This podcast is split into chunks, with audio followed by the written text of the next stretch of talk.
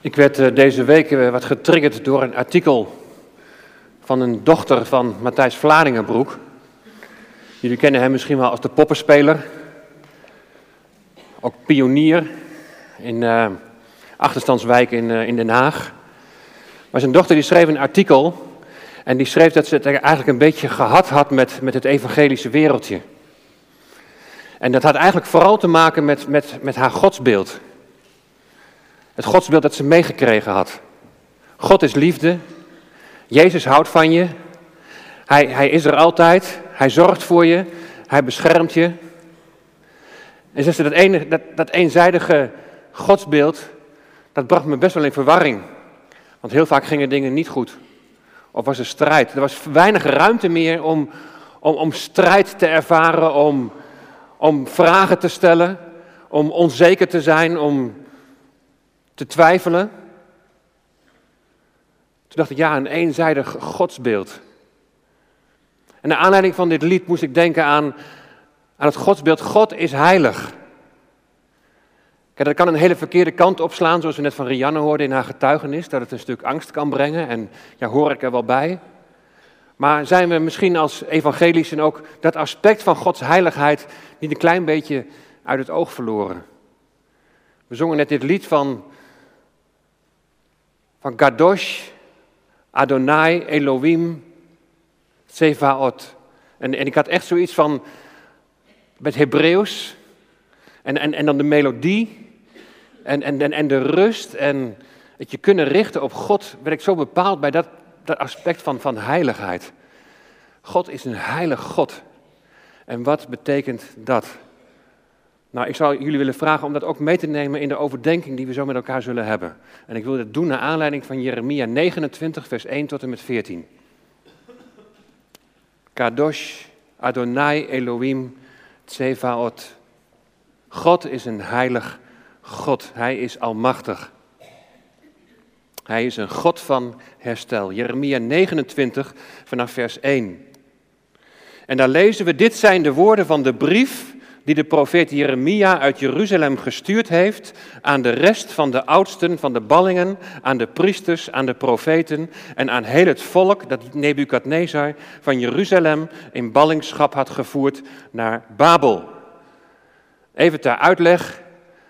Na koning Salomo is het rijk in tweeën gesplitst, een Noordrijk en een Zuidrijk. En dat Noordrijk heet Israël en het Zuidrijk heet Juda, twee stammen, Juda en Benjamin, met hoofdstad Jeruzalem. Het Noordrijk is weggevoerd naar Assyrië, maar nu wordt het Zuidrijk wordt weggevoerd naar Babel. En dat is wat hier gebeurt. Dus Jeremia die schrijft een brief aan de ballingen in Babel. Hij is zelf nog in Jeruzalem. Want we zullen in het volgende vers lezen dat ze nog niet allemaal zijn weggevoerd. Het is de eerste lichting, het is de upper class zeg maar, van de maatschappij die alvast weggevoerd is. En dan gaan we verder. Even de, tijdsbepaling. Nadat koning Jegonia, dat is koning Joachim, de koningin moeder, de hovelingen, de vorsten van Juda en Jeruzalem, de ambachtslieden en de smeden uit Jeruzalem vertrokken waren.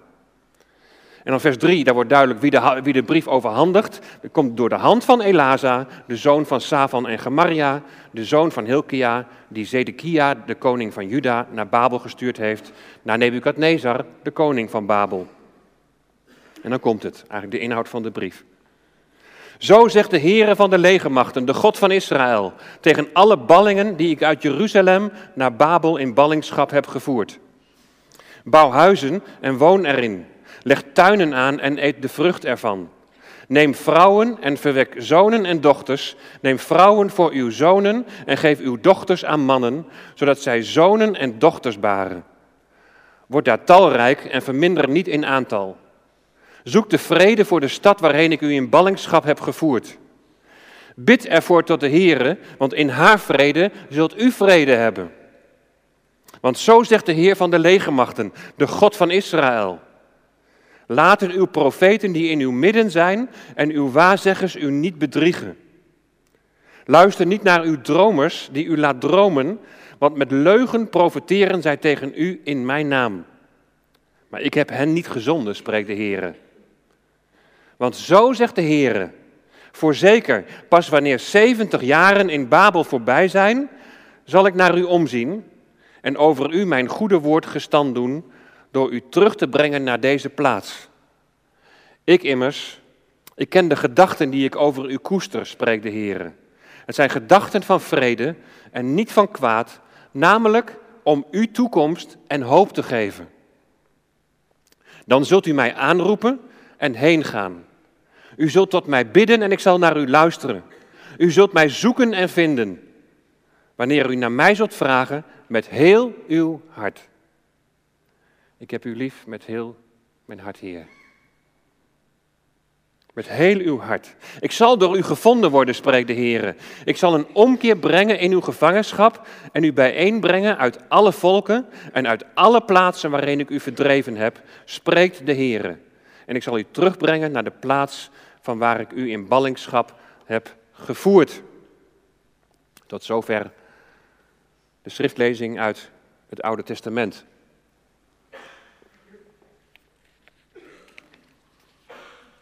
Kadosh Adonai Elohim Tsefaot. Heilig is de Heere onze God, de Almachtige. God is heilig. Leven we in dat besef? God is heilig, Hij is almachtig. En daar, daar hoef je niet bang voor te zijn. Maar, maar laat een, een, een diep besef van ontzag. Laat het gewoon eens even bij je binnenkomen. De vrezen des Heeren, dat is ontzag hebben voor wie de almachtige God, de God van Israël, de God van Abraham, Isaac en Jacob is. En laat het door alles wat ik vanmorgen met jullie mag delen, en maar laat het, laat het gewoon doorklinken van, wat betekent dat? Kadosh Adonai Elohim Tsevaot. Ik wil jullie drie situaties schetsen die allemaal een relatie hebben met Jeremia 29. En een van die situaties is Jeremia 29 zelf. De eerste situatie, heel actueel. Op dit moment lopen de spanningen tussen de Verenigde Staten en Noord-Korea hoog op. Trump die dreigt met een totale vernietiging van Noord-Korea. Een minister van Noord-Korea die beschouwt dat als een oorlogsdreiging, als een oorlogsverklaring. En hij claimt daarmee de vrijheid om Amerikaanse gevechtsvliegtuigen neer te halen, zelfs als ze buiten hun luchtgebied vliegen. Nou, we hebben een spreekwoord, blaffende honden bijten niet. Maar in dit geval zou ik daar niet zo heel zeker van zijn.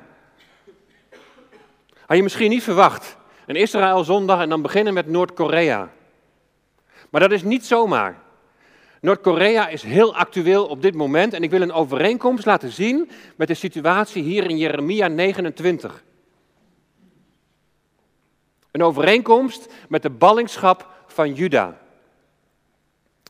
Kun je je voorstellen dat Pyongyang, hoofdstad van Noord-Korea, aan het begin van 1900 het Jeruzalem van het Oosten werd genoemd? Zie, zo komen we al wat dichter bij de Israëlzondag. Het Jeruzalem van het Oosten, Pyongyang, de hoofdstad van Noord-Korea.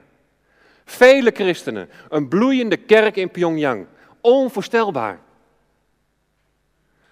De huidige christenen die hebben zich afgevraagd hoe het nou komt dat het zo slecht gaat met hun land. En ze hebben daar een antwoord op.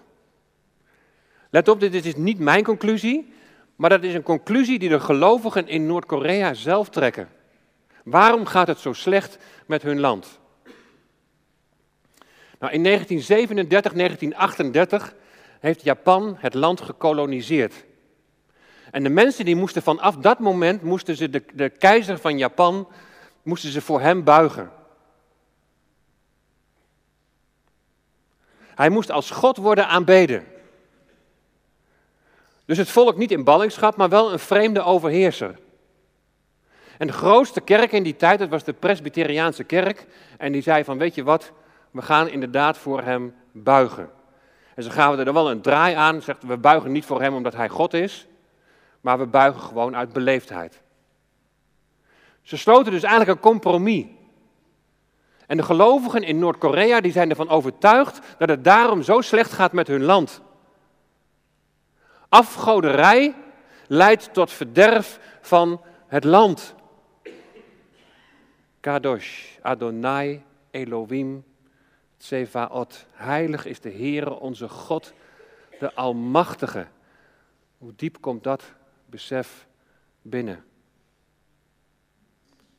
Welke parallel zien we met Jeremia 29? Jeremia, de profeet, die ontvangt een woord van de Heer, dat hij ten aanhoren van Jeruzalem moet prediken. Zo zegt de Heer.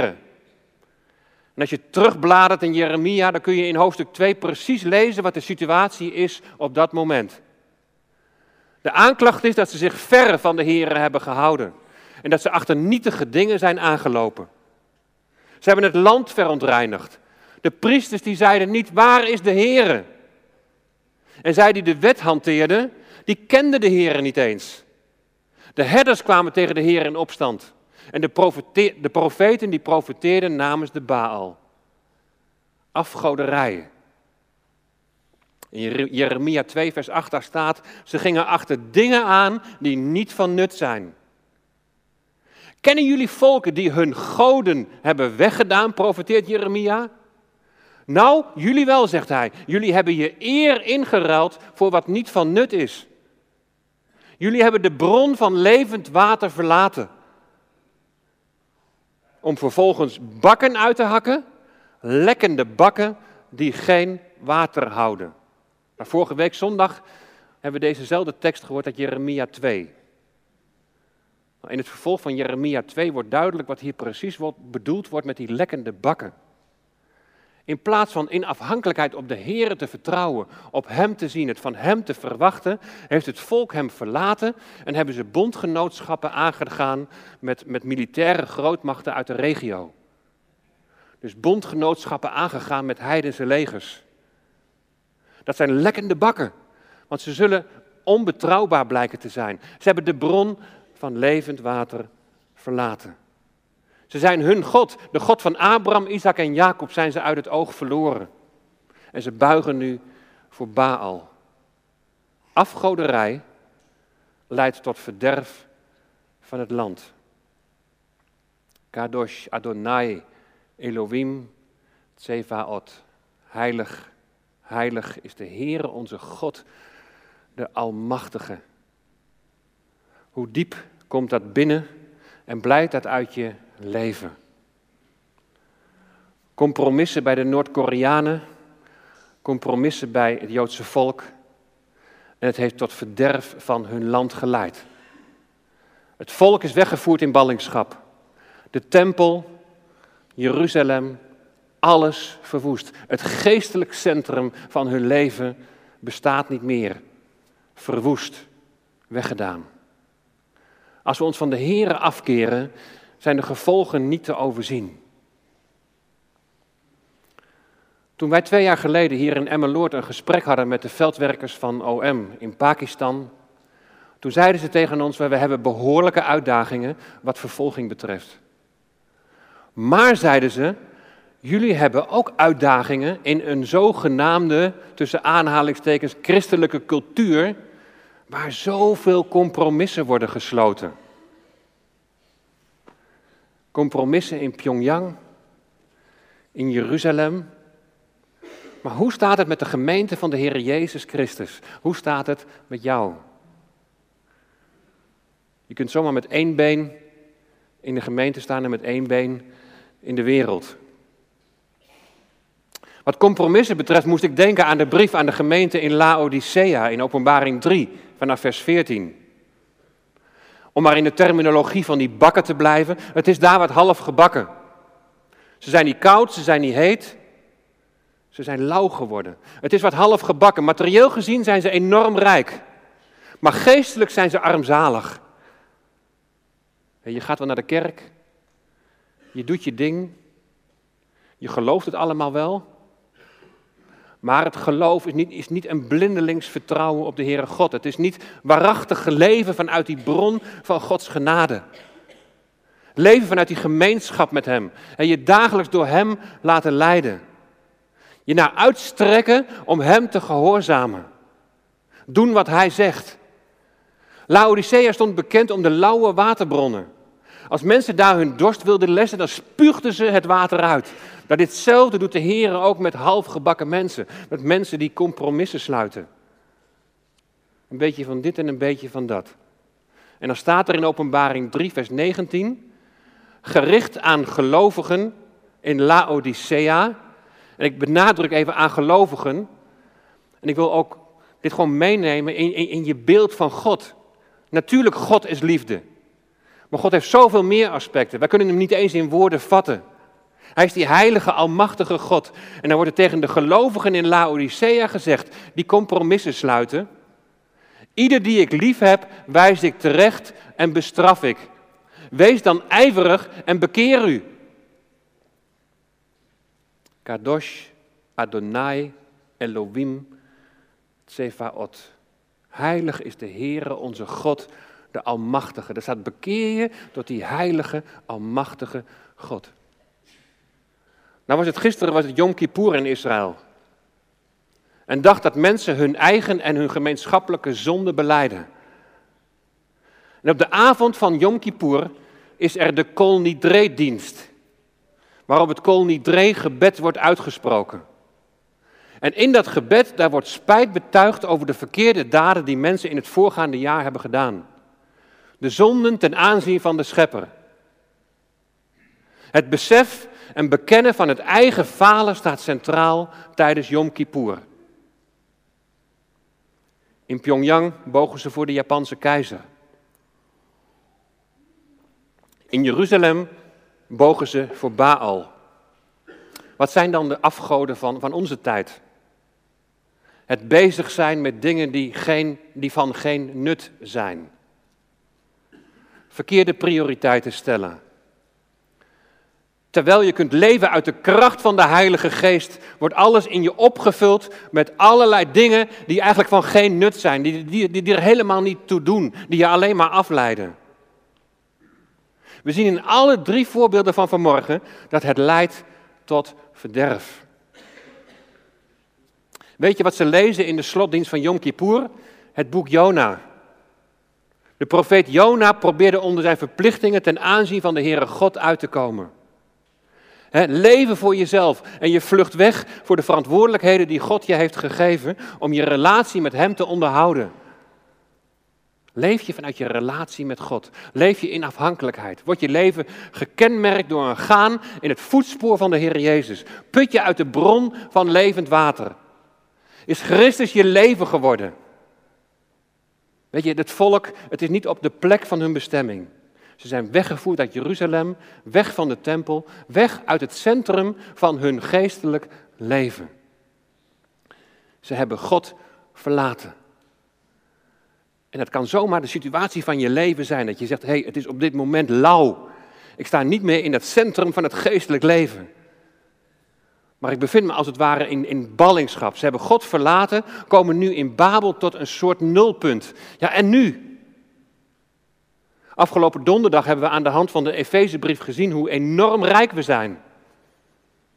Maar hier is sprake van een geestelijk bankroet. En Jeremia die waarschuwt ze dat hun situatie niet zomaar voorbij zal zijn. Er zijn profeten die de mensen daar naar de mond spreken en die zeggen van joh, het valt allemaal wel mee en binnenkort zullen jullie weer terug mogen keren. Het zal drie generaties duren, zegt Jeremia, 70 jaar. En dan zal ik naar jullie omzien. En dan gebeurt het wel dat aan de hand van vers 5 tot en met 7 wordt gezegd hoe belangrijk het is dat wij als gemeente van de Heer Jezus Christus maatschappelijk betrokken zijn. Maar dat laatste is wel zo. Maar hier zijn deze woorden die zijn gericht aan een volk dat geestelijk bankroet is. En bij mij komen deze woorden meer over als van, nou maak er het beste van, zorg ervoor dat het niet erger wordt en word talrijk. Hey, dat was hetzelfde als wat in Egypte gebeurde. Het volk groeide en groeide en groeide en uiteindelijk had God een plan met zijn volk. Maar zo was het ook met het volk in ballingschap. De ballingschap was niet het einde, maar was de bedoeling van een nieuw begin. Word talrijk. Zoek de vrede voor de stad waar je woont. Bid ervoor tot de Heere, want in haar vrede zult u vrede hebben. Wat eigenlijk de kern van de situatie hier is, dat is dat voorlopig aan hun omstandigheden niets verandert. En de komende 70 jaar zal er niets veranderen. En waar ze het mee moeten doen, is dat God beloofd heeft dat hij na 70 jaar naar hen zal omzien. Ze moeten het doen met de belofte dat God hen niet loslaat, ook al voelt dat op dat moment wel zo. Misschien herken je dat in je leven. En dat is die dochter van Matthijs Vladingenbroek. Dat er ruimte is voor, voor onzekerheid, voor twijfel, voor strijd. Ja, God heeft dan alles beloofd, maar in hoeverre zie ik dat ook daadwerkelijk gebeuren? In hoeverre zie ik dat ook daadwerkelijk in vervulling gaan dan? Wat we hier vanaf vers 10 heel duidelijk zien, is dat God niet wil dat het bij die ellende van de ballingschap blijft. En wat Laodicea betreft, hij wil niet buiten blijven staan. Hij klopt aan de deur. En dat gedeelte van Laodicea wordt vaak voor evangelisatiediensten gebruikt. Van zie je, ik sta aan de deur en ik klop en ik wil bij je binnenkomen. Maar dit is gericht aan gelovigen. Bij gelovigen staat de Heer Jezus buiten. Dat is het trieste van de situatie. Maar Jezus wil niet buiten blijven staan, hij wil binnenkomen. Hij wil maaltijd met je houden. God is een God van herstel. En in Jeremia 29, vers 11, daar proef je zijn hart en daar geeft hij naar zijn volk aan wat zijn intentie is. Ik immers, ik ken de gedachten die ik over u koester, spreekt de Heer. Het zijn gedachten van vrede en niet van kwaad, namelijk om u toekomst en hoop te geven. En daar spreekt Gods verlangen voor zijn volk. Er zal een andere tijd aanbreken. Jullie zullen tot mij bidden en dan zal ik luisteren. U zult mij zoeken en vinden. Wanneer u naar mij vragen zult met heel uw hart. Misschien herken je het wel, een geestelijk bankroet. Het vlammetje is behoorlijk gedoofd. Misschien wel druk bezig met wat niet van nut is. Is het niet tijd om, om God aan te roepen?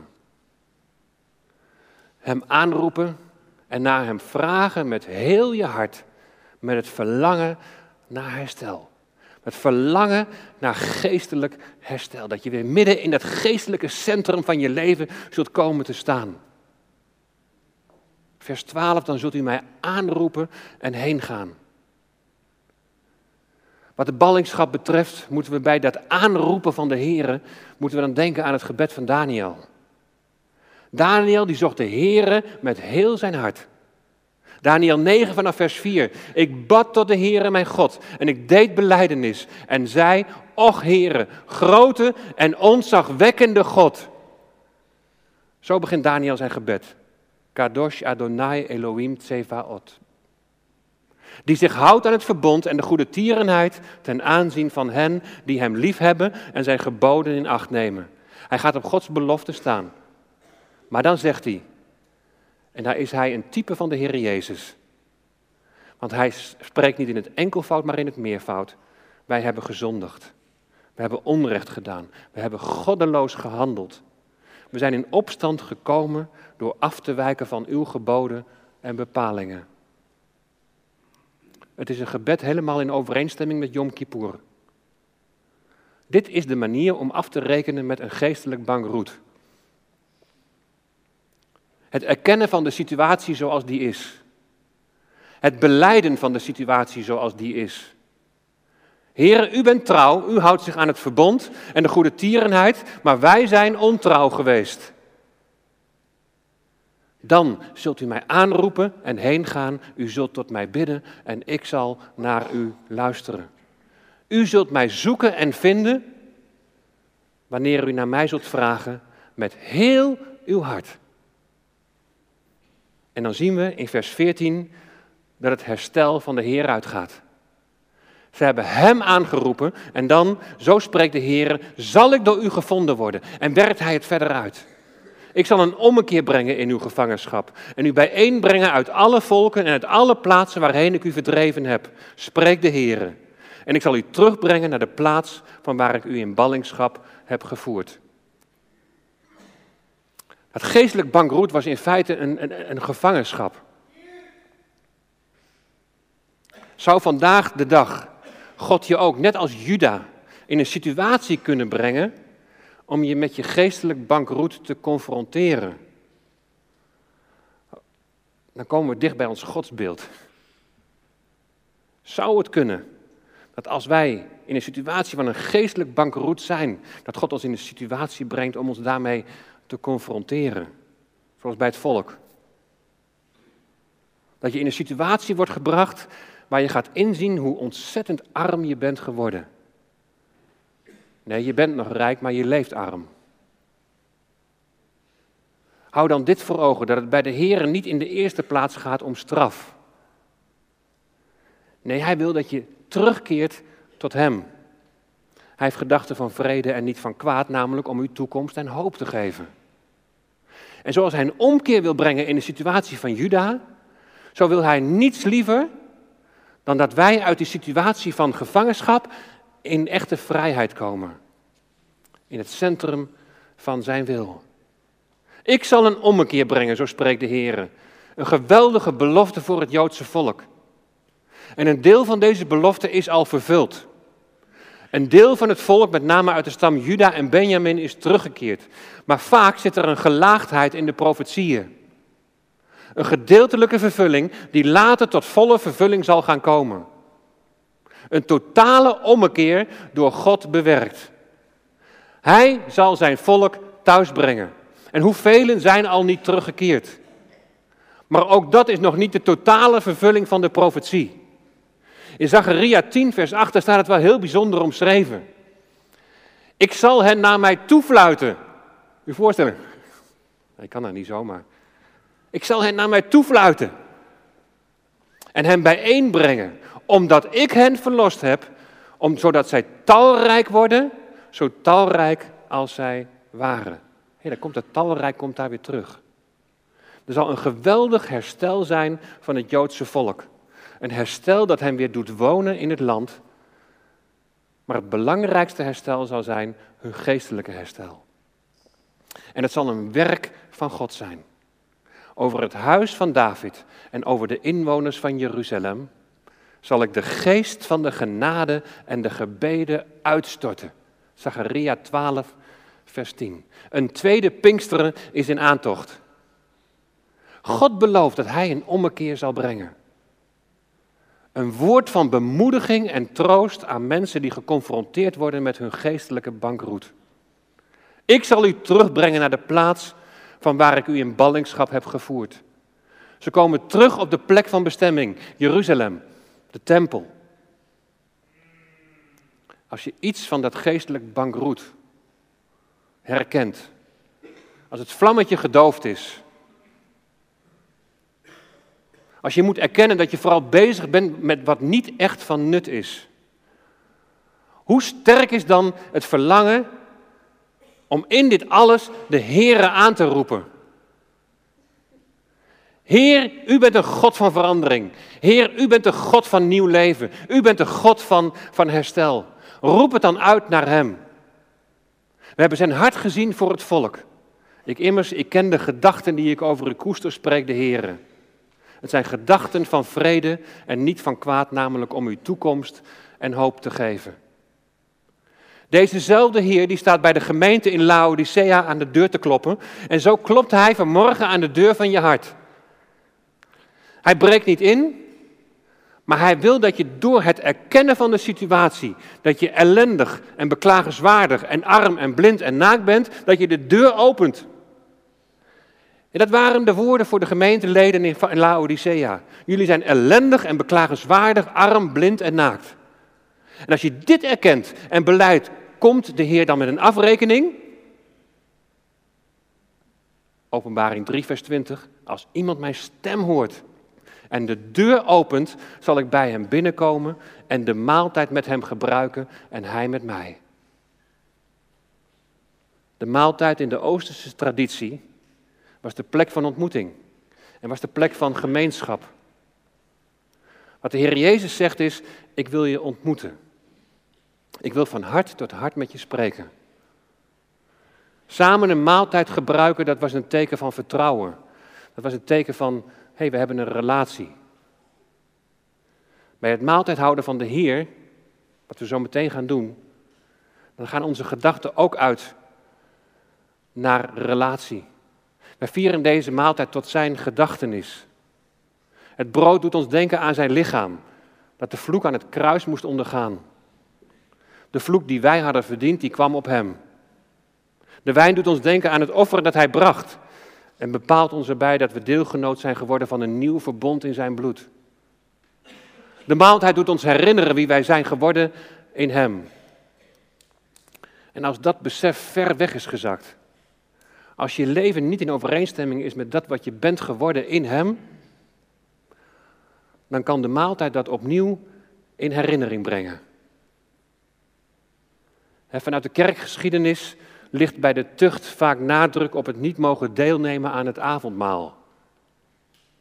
En dan ligt de nadruk op straf. Lijkt zo op het eerste gezicht. De gemeenschap die je al mist, omdat je niet meer in het centrum van zijn wil staat. De gemeenschap die je mist, die wordt nog eens extra benadrukt. Op zich hoeft dat niet verkeerd te zijn. Het confronteert je, net als het volk ballingschap, aan je geestelijk bankroet. Maar dat is niet het doel. Dat is niet het uiteindelijke doel van tucht. Tucht betekent trekken. Je verlangt naar een ommekeer. En dan kan juist die maaltijd kan zo'n mooi moment zijn van herstel. Dat de maaltijd weer de start wordt van een nieuw begin. Dat je weer teruggezet wordt op je plek van bestemming. Weet je, God laat jou nooit los. Als Gods geest in je woont, zal Hij je niet verlaten. Maar het vlammetje van Gods geest kan zo gedoofd zijn door bezig te zijn met wat niet van nut is of door zonde in je leven. Dat dit je ernaast zet. In de zin dat je die gemeenschap niet meer ervaart en beleeft. Het is zijn verlangen dat je terugkeert. Zoals hij zijn volk zal terugbrengen op de plek van bestemming, zo wil hij dat ook jij weer terugkomt in het centrum van zijn wil. Daar ligt zijn verlangen. En hij wil maaltijd met je houden. En dat dit voortdurend mag doorklinken als we het brood breken. Dat dit voortdurend mag doorklinken, ook als we zo meteen nemen van de wijn. Hij wil maaltijd met je houden. Openbaring 3, vers 19. Ieder die ik lief heb, die wijs ik terecht en bestraf ik. Wees dan ijverig en bekeer u. Straf is geen doel op zich. Hij blijft kloppen. En wil dat je open doet, opdat je samen met hem en samen met je broeders en zusters de maaltijd kunt vieren tot zijn gedachtenis. Het refrein van het lied dat we nu gaan zingen is als volgt.